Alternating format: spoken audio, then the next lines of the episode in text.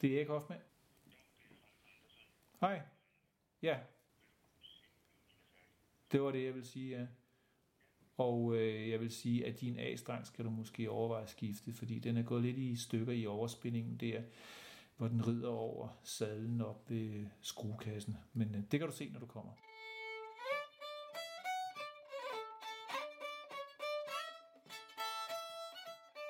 Erik Hoffmann er en travl herre, hvis telefonen ofte ringer. I mere end 30 år har han levet af at bygge og istandsætte violiner og andre strygeinstrumenter. I dag bor han i Vandløse i et gammelt bageri, som også fungerer som hans værksted.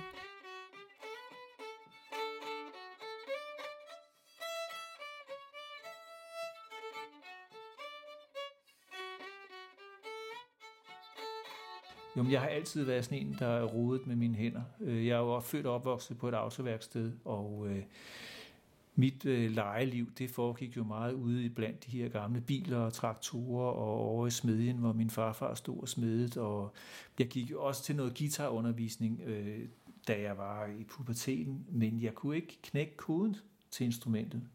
Øh, og det sagde mig ikke rigtig noget. Så, så det blev aldrig til, til mere end 4-5 akkorder, altså.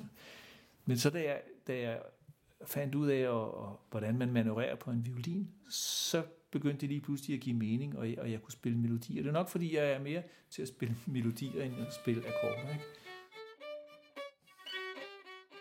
Som ung blev Erik aktiv i en folkemusikforening, hvor fascinationen for den danske folkemusiktradition opstod. En dag besluttede han, at han skulle have sin egen violin.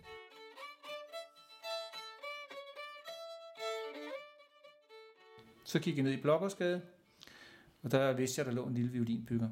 Og så trådte jeg ind ad døren, og øh, der var sådan nærmest ikke noget lys i butikken, og det var sidst på eftermiddagen, så det var lidt dunkelt.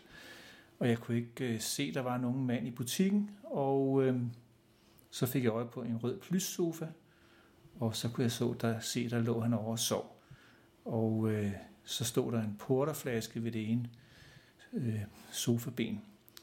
Men jeg fik liv i ham, og jeg købte min første violin til 700 kroner. Det var lille juleaften 1977.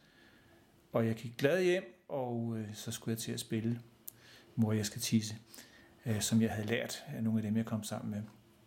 Men så kunne øh, violinbuen ikke sige noget, fordi han havde glemt at fortælle mig, at der skulle harpiks på, og jeg havde ikke fået noget harpiks med.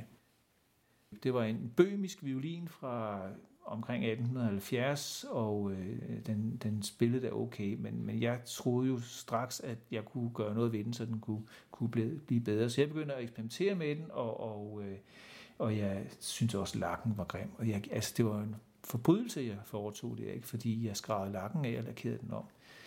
Nu var det ikke nogen stor forbrydelse, fordi det ikke var noget dyrt instrument, men, men øh, det skulle jeg aldrig have gjort. Altså, man skal have dyb, dyb respekt for den måde, som tingene er skabt på. Altså, man går jo heller ikke, og det siger jeg jo til mine kunder, hvis de kommer med, med bedstefars violin og, og stolt siger, se, jeg har lakeret bedstefars violin om, er det ikke pænt? Og hvis det er pænt, så siger jeg, jo, det har du da gjort meget godt, og det har du brugt rigtig meget tid på, men øh, går du også og maler dine malerier om hjemme i stuen? Og så bliver de helt stille, fordi så går det lige pludselig op for dem, hov, jeg har gjort noget, jeg har ødelagt noget, det er ikke originalt mere. Erik har stadig stor interesse for at bruge sine hænder. Sammen med en god kammerat tager han afsted på et kursus for amatørviolinbyggere og begynder hurtigt selv at opkøbe gamle violiner og sætte dem i stand. Men det går hurtigt op for Erik, at han skal måske bruge mere professionel hjælp. Så ringede en dag øh, øh, min kammerat der til mig og sagde, at øh, nu havde han søgt optagelse på violinbyggerskolen i Newark over ved Sherwoodskoven, det er over, hvor, hvor Robin Hood han kommer fra. Og øh, så tænkte jeg, det skal blive løgn. Det vil jeg ikke finde mig i. Så skal jeg også være violinbygger.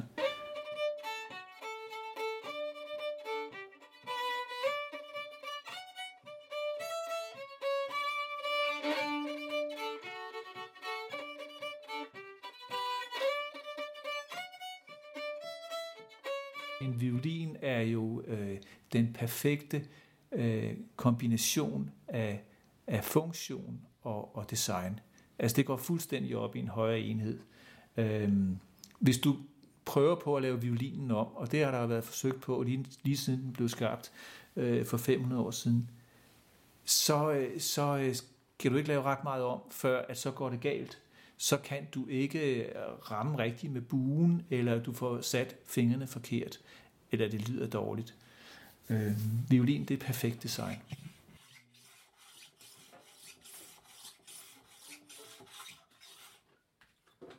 Ude i Erik Hoffmans værksted sidder hans makker Sonja og sliber på et gribebræt.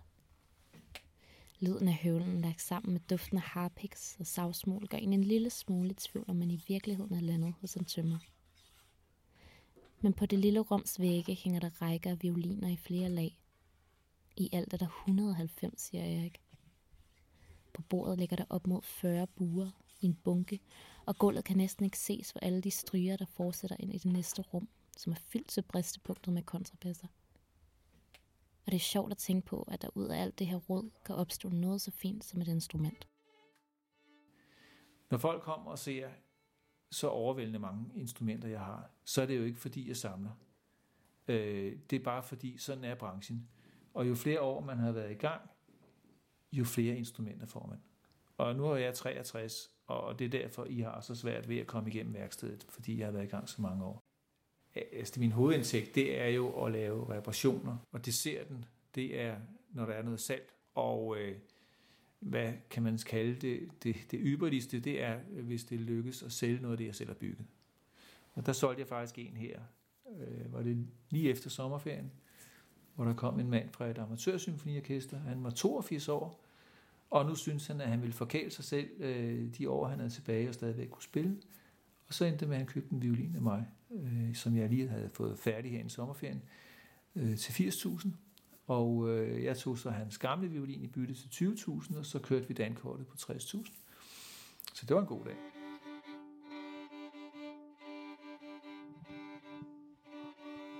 Men jeg har en violin, som er bygget af en, øh, en dansk violinbygger, der døde under den store koleraepidemi i 1853, og han hedder Thomas Jacobsen, og øh, han er nok en af de ypperligste, vi har haft her hjemme i Danmark. Og, og øh, den violin, den er helt fantastisk. Den, den, spiller, den spiller nærmest af sig selv. Men, og den er så kraftig, og den er så klar, og den kan hænge i overvis, uden man rører den, og så tager man den bare ned, så spiller den lige med det samme. Den vil jeg ikke af med. Jeg kan huske alle mine violiner. Det kan jeg. Det er ligesom hvis du er, er gårdvagt i en skole, ikke? Øh, når man bare kommer som gæst til en skole og ser alle de her børn, ikke, så ser de jo mere eller mindre ens ud, ligesom kineser, de ligner hinanden alle sammen. Ikke? Men man skal jo ikke have været ret længe sådan et sted, før man kender alle børnene.